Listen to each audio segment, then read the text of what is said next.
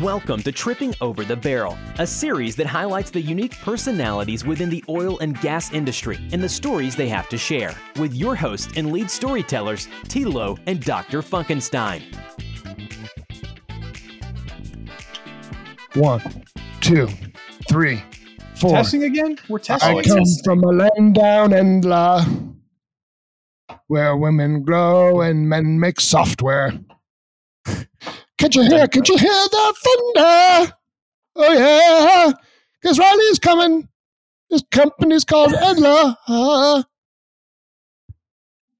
That's Your- got to be the worst intro ever, Jeremy. well. Shocking. whoops. so, anyways, anyways, Timothy. Wow. Sure. Um, it's been a long time. I, I want to say that it's been a month plus. Has it been? It's certainly beginning of November was our last recording session.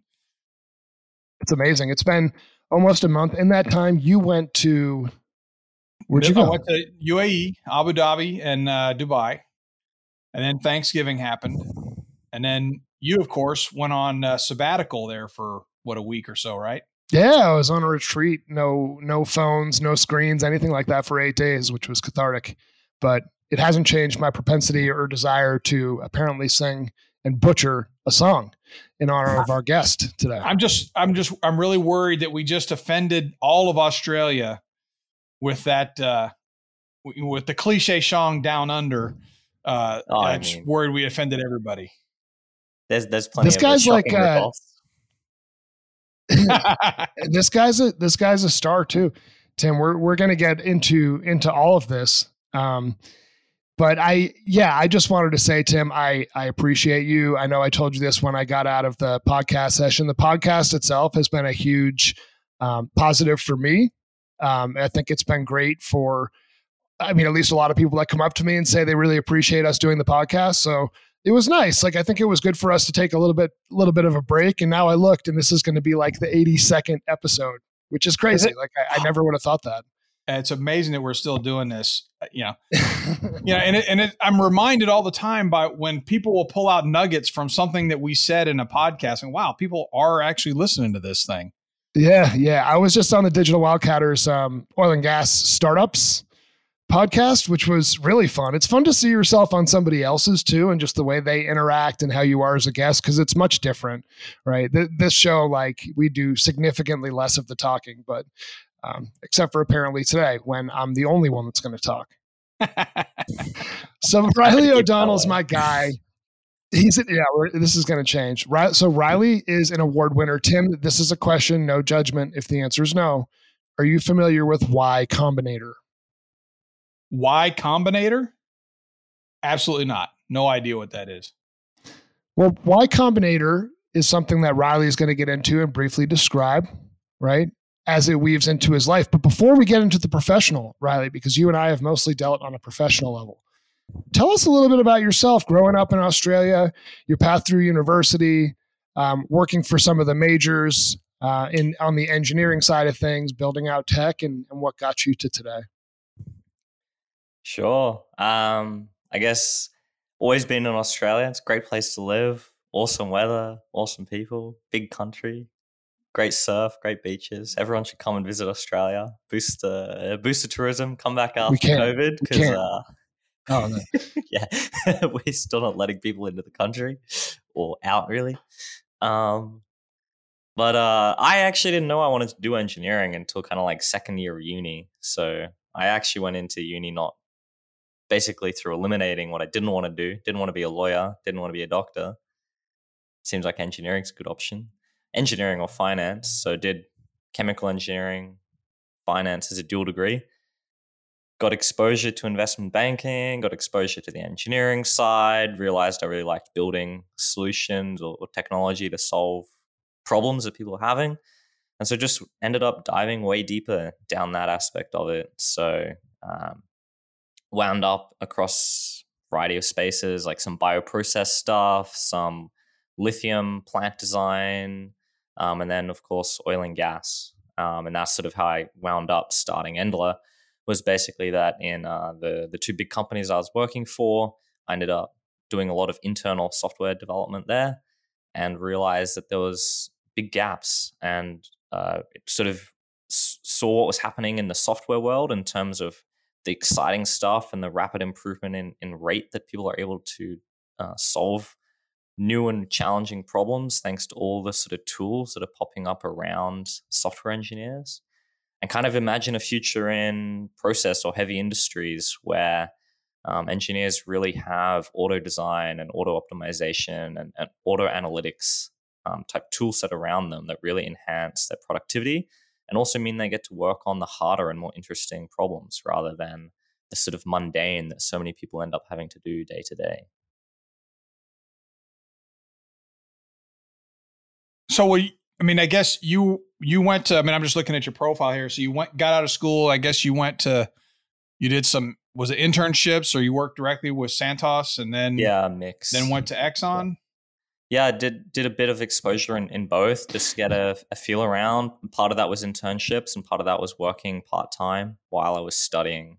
Um, and then uh, once I graduated, made made the call that I'd I was um, made the call to spend spend a year or six months working on working on sort of Endla, what was just sort of concept at, at that time, and we landed um, a big contract with a, a, big public company here, Origin Energy, and that was sort of like, the, okay, well, this can be a real thing. We're solving a real problem here.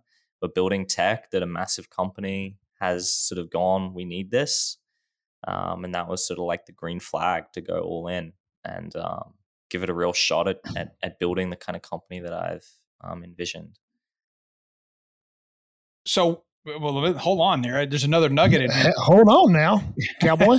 so you you were in university with the vision for Endla. So you know, working for the these oil companies was really just a means to an end. To, you you no, always no, had that the, goal the, of Endla or no, he wanted to be the no, best employee that's ever lived. What are you talking about? I, I think the the the realization that there was a need for someone to build this company came as a result of working in the space and realizing the shortcomings that existed, but having been exposed to the software world and realizing like how it can be. Like it's quite easy to sort of not realize that there's this potential for the software to take a huge step forward from where it's at if that's all you've ever been exposed to. But because I was across different areas, I I got to see like what it could be and be able to imagine like how we could better solve a lot of the things we're working on. So Tim, I almost I wish like, that you. Oh, sorry. Go ahead.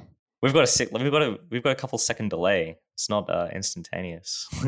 um, no, I, I It's all right. The, we can always chop this part out. We can always chop this part out too if we have to. So I'll stop talking we didn't have i didn't have the vision right at the start. It was it, it came uh, came to be as a result of kind of like observing the problems and observing the shortcomings of existing stuff.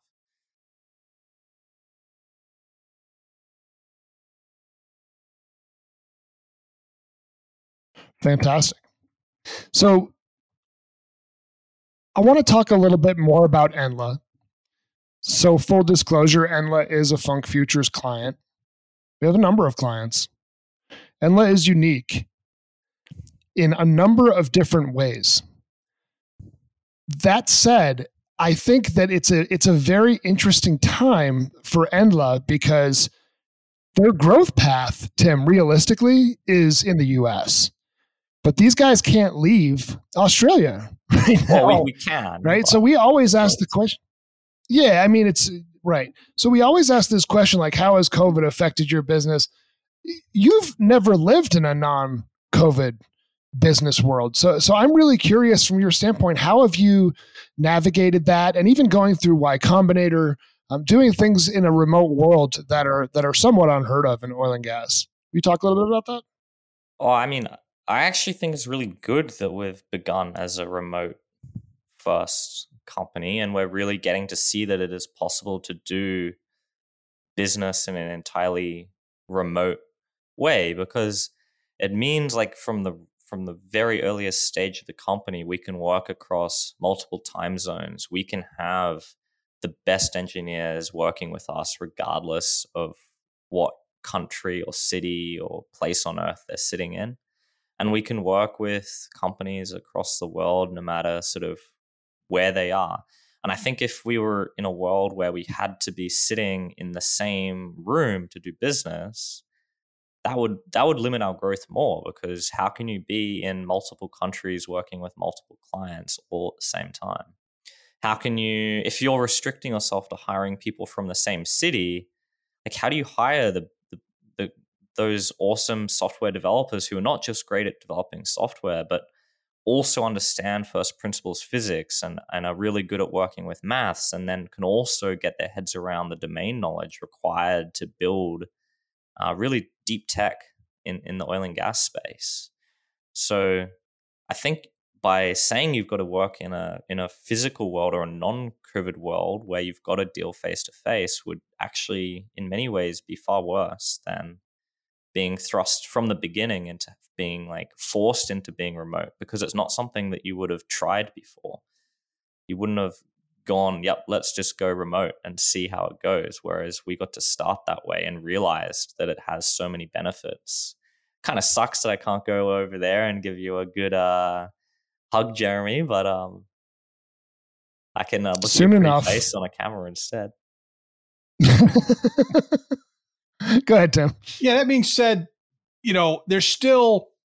I'm going to play the old guy because I am the old guy in this one there's still some clearly benefit to be able to shake hands and and sit across and put your hands on a well or something. So there's still some benefit to it. So how do, how are you tackling the disadvantages of being remote as you're uh you know basically trying to you're targeting clients, right? So what is what are those how are you tackling that disadvantage of not being able to be present uh, and being remote? So we don't work in the physical asset space. So we're not providing physical services. So that's helpful. Otherwise, we'd be screwed, I think. um, yep. And I think building relationship over a camera is like really difficult slash maybe not even possible and so it means like more so than ever, the tech that we're providing has to stand on its own two feet. Like it has to just be so good that there doesn't need to be a relationship. It doesn't need to be that these guys buy me a sweet lunch on a Friday and they take us for drinks every every fortnight and um, wine and dine us because we can't do that. We have to just deliver software that's so bloody good that they get a bonus and they can wine and dine themselves with a nice steak dinner on a when that sweet check comes into their account. First Fortnite reference ever on this I was, podcast. I was getting ready. I was getting ready to play the American. What's no, a Fortnite? No, but also it's a very popular video game, and nobody's mentioned it regarding that on this podcast either. So first time mentioned Fortnite in in the true sense of the word Fortnite. Oh, I didn't. So, I didn't so this is this is. no, so Tim, this is yeah. I know. I think you meant two weeks, mate.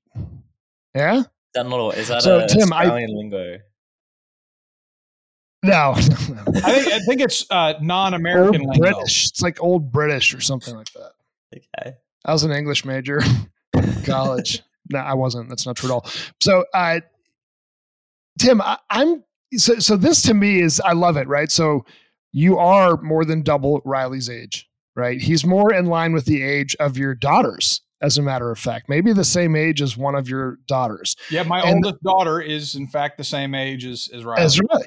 So the mindset that he just mentioned is it's exactly the mindset I would have if I was 24 also because you look at the companies that have taken over the world, like Facebook didn't have to wine and dine people to use their product, right? People just eventually started using their product and Instagram and coming to them, which is the same thing that happens truly with all of the best tech companies. What's different in terms of oil and gas is it's been such an in person industry for so long. And of course, on the physical asset side, yes, you're never going to be able to just like have a have a robot sit in the back seat of a of a car where it drops the robot off and can have yeah but but no i mean I, let's see. You know i'm i'm here for it. I'm going to be here for it. But oil and gas traditionally i think has been as much business done in person as as any other other industry, uh, which is probably the same in Australia too, right? Uh, I would just guess that sort of permeates. Um, have you done business with your clients face to face, or has it all been remote to this point? Yeah, of course, face to face. Like it's great fun to go and just have a yarn, have a coffee, have a beer. Um, but a lot of stuff we've also just done remote because, like, a lot of our clients have have decided that well, if I don't need to be in the office, it, the beach is a pretty nice place to live. And so we're actually seeing here that it's not just us that's going remote. It's actually the clients that are realizing we're already running remote operations. Like, why why do we have to actually be in the city in the CBD? We can come into the CBD for our key meetings uh, two days a week and and work from home remotely the other three. And so I think um, the, fre- the frequency of that, despite the fact that lockdowns have ended, has uh, somewhat sort of uh, it's it's moved to that being like very much a, a, normal way of doing business now because I think in many ways it's more productive and you get to concentrate that in person interaction on the days that are that are sort of required and be super productive in a in a quieter environment on on those other days. It's interesting how it, I was uh, we did the first remote experiment for me was you know started in 2000 and it's interesting in 2000 to 2008 when I was working out of my house remotely we actively the company I work for Spotfire we actively tried to hide that we were working out of our homes. We didn't want people to know that we were working remotely. So we put you know, we had various techniques to make it look like we were together or sound like we were together and, and things like that. Because, you know, our clients just simply didn't respect. Yeah. You didn't quite pre working from home didn't it was have the a, same. Yeah. Yeah. We were blessed. And now and now this morning I had a call with a client and his little schnauzer wanted in the picture and it's now perfectly acceptable for everybody on the call that yeah, okay, that's we ex- we expect to see those kinds of things. But well, it's it's not even. It's just interesting anymore. how far we've come. Yeah, it's like it's even yeah. that some of the best companies in the world are are really pushing the, the work from home because it's it's a well it it's better in many ways, but it also means you get to access talent that you couldn't have otherwise accessed. And I think yeah. the talent, the employees are really looking for the ability to be at home and remove the one hour commute or whatever else to, just for their own quality of life. So if employers are going to ha- are having to offer, of course, these benefits to allow them to, you know, work from home and retain the talent. Yeah, exactly. So I do. Let's, let's get a little bit specific. I, I want to get a little bit specific with Endla. So you have a vision in mind and a particular set of problems that you're trying to solve. You know, I want to be do there's got to be a better way type mentality. So what is the specific approach that Endla has or the things that you're trying to solve uh, with your approach to technology? What are those what are what's the meat of the company trying to solve? So so we're really focused on on the workflows right now which are around deep analysis or actual design work. So imagine you're um, trying to come up with a design for a, for a well, and you've got some simulation software you can use to help sort of test your potential design and see how it might go.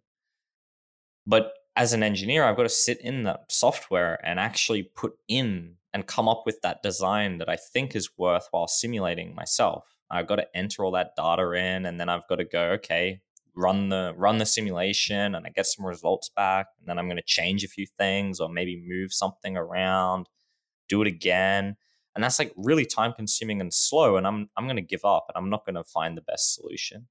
And I'm also going to spend a heap of time just stuffing around entering data and, and changing um, constraints and variables.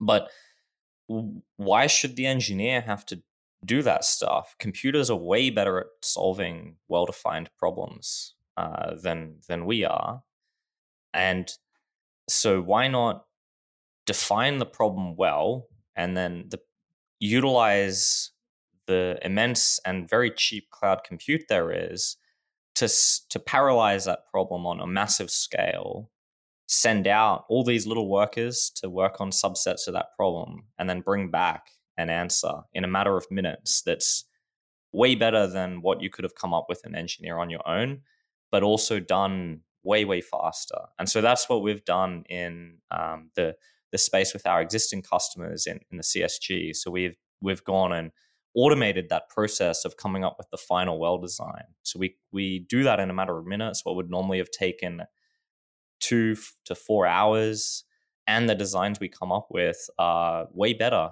um, than what the engineers were coming up with before. So is this drilling and completion design type, we, type of uh, that's yeah, the end well, result? We're very early stage still, so we're just working. We've entered in on the niche, which is the actual completion itself. So, and now we've really nailed that niche, we can apply that sort of the, the, really challenging part is how do you effectively solve that problem in the cloud? We can we that's our core tech, and we can apply that to many other problems. And so that's what we're doing now. We're expanding from our niche and working across other domains. Um, and that's where it's like really exciting in the US because that can be the that can be another domain. Like every well type is a bit different and uh, you get to work with a customer to to sort of implement that new tech in a in a new well type and sort of take this big step change versus what's currently being done. Um, and that's uh, let's that's let's drill cool. a little bit deeper. Let, us drill a little bit deeper. It is very cool, and, and no I know it's early stage. Yeah. Well, let's complete the conversation and drill a little bit deeper. There you go. Are you waiting for us to go? That's a that's a good pun. That you know, early on, my wife does that all the time too. Like if I say something that I think is kind of funny and there's no reaction, I just repeat it. She's like, "No, I, I didn't laugh because it's not funny. Not like that's not inviting you to say it again because it was funny. That's not that's not how things work." We didn't miss what you um, said. but so so let me let me get like a, a, more concrete example right so you you find a company in really anywhere in the world that has a drilling program of say f- call it 50 wells right and for all of their new drilling completes there's somebody that's creating what looks like the optimal completion design and that is a herculean task to pull the data together and allow people to actually do analysis and pick the best possible completion design. What you've taken is the auto design, the auto completion capability to basically say this is your most likely uh, your your most likely best outcome we think is right here and this is what you should do and then boom right is that sort yeah. of the the concept yeah. so streamlining like, a process that's very brute force right now and like also like uh to a level providing transparency too right because your your dnc team is their objective is to reduce costs, like put, put the thing in the ground as cheap as it can. Their bonuses aren't linked to how much gas is coming out of this well in two years' time. Their bonuses aren't linked to how much is it costing us to operate this well in two years' time. But there are other teams that do care about those things, but those conflict with the drilling costs. And so whoever's whoever's the owner of actually deciding what goes in the ground at the end of the day kind of has like this overwhelming control and not necessarily any transparency on what trade-offs were being made on on the decisions when that was going in the ground. So that's also something that we kind of are helping with where it's sure you can go for the very cheapest option but just be aware like there were these other options here too. And it's really powerful with like cycling oil and gas prices too which kind of think are going to become more extreme in terms of the cycles where you can those trade-offs you want to make are not always going to be the same. Like when prices are not great you just want to reduce costs as much as you can. But if you're in a phase of the cycle sure. where it's like crazy prices you you want to optimize the way you're drilling to to get extra gas. And if that means spending a little more capital, that's probably worthwhile. Very cool. Yeah, it's fascinating. I was uh, up on the Endla website, you know, spinning your 3D image around, which is really cool. Well, I mean, it's for being, uh, it, it, it, was really cool. I mean, it was really a neat looking thing, and it really, I, I thought at least it was kind of very intuitive, at least for me to be able to spin it around. But uh, go a little lighter side. So Endla, um, what? How'd you come up with that name? What does that mean?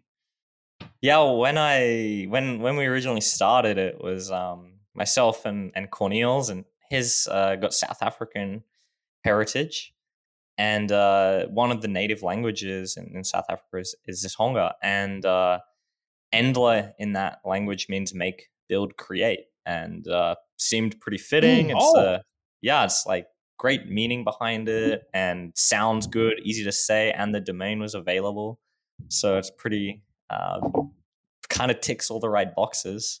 Uh, so that's that's why we went with it. it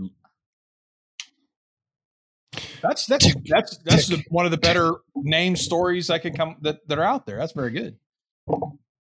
It's the end of the world as we know it. Not quite the intended meaning. Uh, Y Combinator. I want to talk a little bit about Y Combinator. So, Tim, you mentioned early on you have not heard about this. Um, Riley, give us just a very quick snippet on what Y Combinator is, why you guys went into the program, um, and and what the significance is. And let me just preface it by saying I think there's only four or five companies in the history history of Australia that, that have gone through it. But Well, Riley, give us the quick Y uh, Combinator it's- spiel. It's harder to get into Y Combinator than it is to get into Harvard or, or any of those top tier unis in, in the US. Much harder, actually. Um, Wow. But Y Combinator is one of the most renowned, or the most renowned startup accelerator in the world. They backed companies that you've certainly heard of, um, Airbnb. So they were the first investor in uh, in companies like that.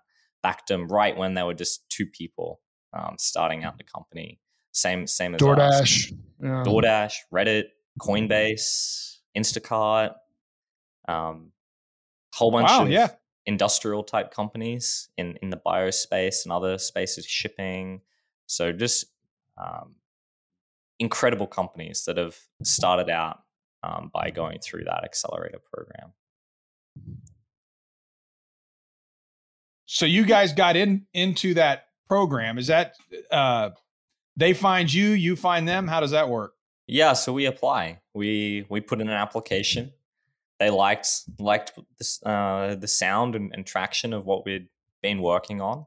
We got an interview. Um, our interview actually ran overtime, which is pretty unusual.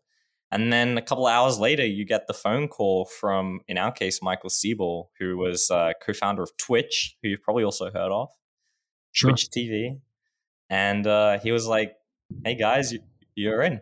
And it's sort of like, "Wow, Nice. that's, that's pretty sick."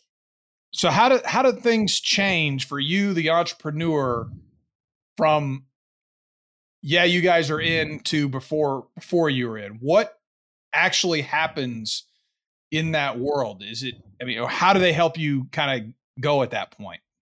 Yeah, I, I, I mean, I, the network is like really key piece to it. So they've got incredible uh, resources that help you from a from a perspective of succeeding or avoiding. Like a lot of it's about avoiding mistakes. So they they've Mhm. seen a lot of startups. They know how you can fail. So they they are able to help you avoid those mistakes and provide some guidance on on how to succeed.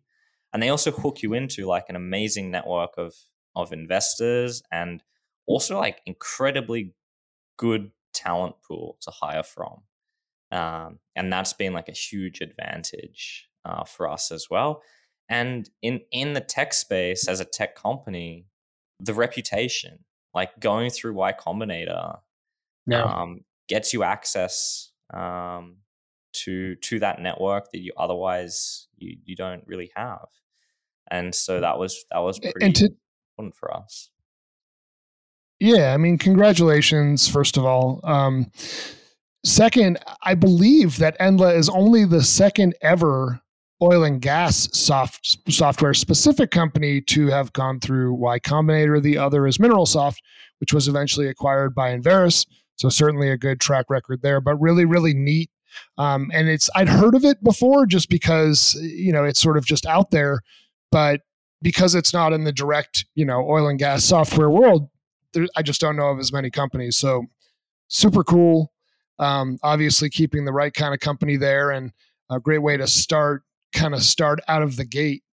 Uh, Tim, I'm curious from from your seat, right? You've you've always been an engineer, right? Do you what, do you what do you consider your expertise on the drilling and especially the completion side? Is that still sort of your sweet spot, or is it starting to to hedge outside of it? Well, you know, I'm more production and reservoir than I am on completion, so I'm more the the client of the the guy that uh, Riley referred to as, you know, the client of we receive the well after it's already been drilled and completed. But you know, I fundamentally understand. I mean, we used to have a joke in the industry that the number one well design tool uh, or completion design tool was a Xerox machine.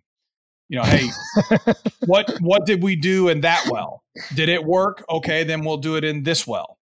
And you know, okay, we're doing 28 stage frac. What if we do 30 stage frac?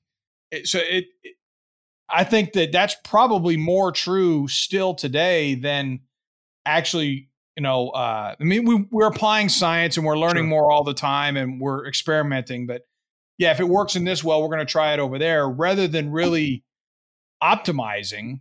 I think truly optimizing, which is I think what I'm hearing uh, from Riley here is that you know how how do we truly optimize and make the best decision for this well from now and 20 years from now. Um, and I don't know if I've got that right, Riley, but I again, I, I think we do a lot of rule of thumb stuff still. Yeah, well, um, decision we making. Yeah, a lot of rule of thumb. Decision making in an uncertain environment is uh, tricky. Like the approach that you take in conventional or uh, when you're drilling hundred million dollar wells is like very different. You got to be pretty sure of what you're doing there. But when you're drilling hundreds yeah, of wells, nope. it's like you you you don't need to over design them but there's also a lot of room for the right level of effort in designing each one uniquely too and like you want to you want to have a factory operation but producing unique unique wells that's I love that, and I, I feel like I've tried to summarize that too. My good friend Abe Shasha has been saying this for years that oil and gas is heading into its manufacturing era, where we need to be able to uh, very quickly, with minimal G and A and overhead, and repeatably uh, drill and complete and produce oil wells. But it's just been such a human and uh, you know like a decision making made by individuals component that's going to eventually have to shift. And I think this is kind of ushering in that era. Uh, Tim, real quick, I want to bring something else up too. That is, Riley, I'm not sure if you know this, but Tim actually was very early in the game bringing Spotfire to the oil and gas industry. So Tim was like kind of early in the analytics and visualization side of things. And I said to you the other day, I said, "Hey, do you have familiarity with with Spotfire, oh, Riley? Man, and if so, the shit um, built in that thing."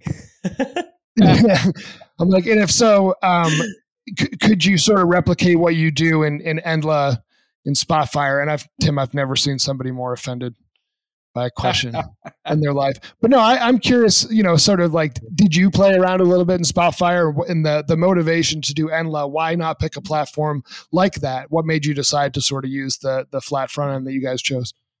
I've, I'm extremely familiar with, with Spotfire. I spent most of my time at Santos playing in, in that, in that software. Some of the stuff that we were putting together was pretty bloody cool given the restraints that I mean, Spotfire is not an engineering tool. It's like a business analytics tool that a lot of companies really have like forced into using as an engineering tool. And so like uh, just the level of complexity that was being added into scripting inside of it and interacting with other applications to get around some of the limitations of what could be done inside of Spotfire was um, it made you want to pull your hair out quite a bit. Um, like some of the, but uh, we built some really cool stuff in it, like online performance monitoring of compressors using mm. um, using in situ sensors. So basically tracking the polytropic efficiency of that compressor over time to more smartly determine when maintenance should be done. So we could see that the fuel, the consumption of fuel was increasing, um, and we could we could track that by the efficiency dropping and then make a really smart decision around when maintenance should be done because your fuel costs had increased above the point of the shutdown cost to do that maintenance cycle. But likewise, you could also make the decision to extend. Um, and so, like, that was all done in Spotfire, but that was a huge project to do inside of Spotfire and was done, it could have been done way better outside of Spotfire. And that's, and that's sort of um, the barrier. That was like as, as much as you could really manage to do in Spotfire. Whereas what we're doing, you can't even do on a single computer. Where what what we're doing couldn't be done if it wasn't for utilizing cloud compute resources.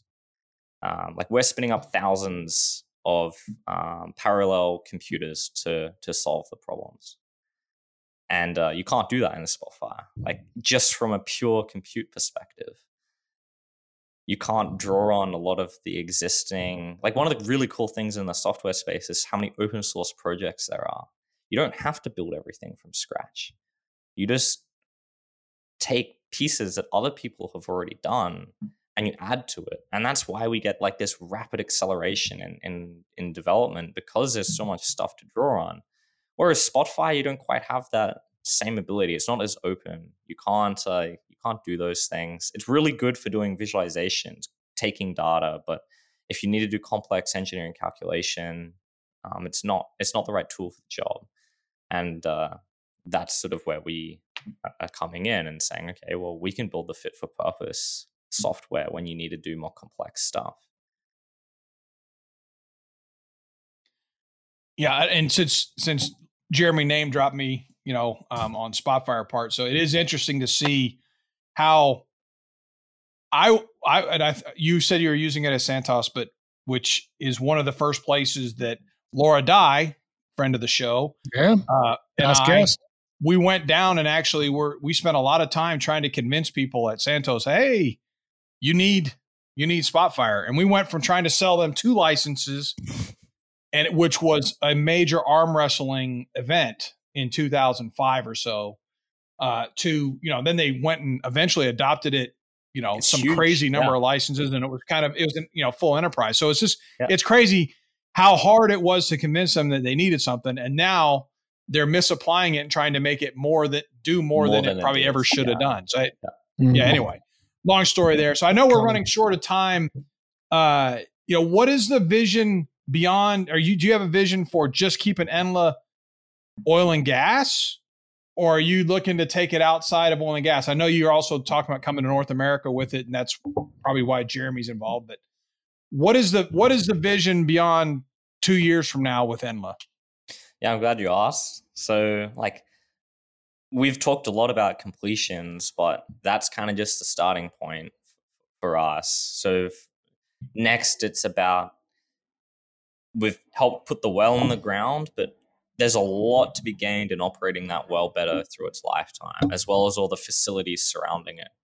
And like we've got experience building internal software in that space, and uh, we know there's a lot of a lot left to be desired with how that's being done, and so that's next on on on our development um, in terms of where we're moving, and all this core tech that we're building to solve these problems, which are essentially like design problems. You have a you have a model or a physics sort of world that mm-hmm. mm-hmm. represents mm-hmm. an approximation for what might be happening in the in the real world but you need mm. an you need an efficient way of exploring and, and creating solutions in in that um, uh, in that software model and that's that's really the the key tech that we're building and so if we really succeed in what we're doing we successfully scale this out horizontally or through the vertical in oil and gas and then we've built it in such a way that we take it and we apply it to another another vertical and uh, we're pretty excited about bioprocess as as the next vertical.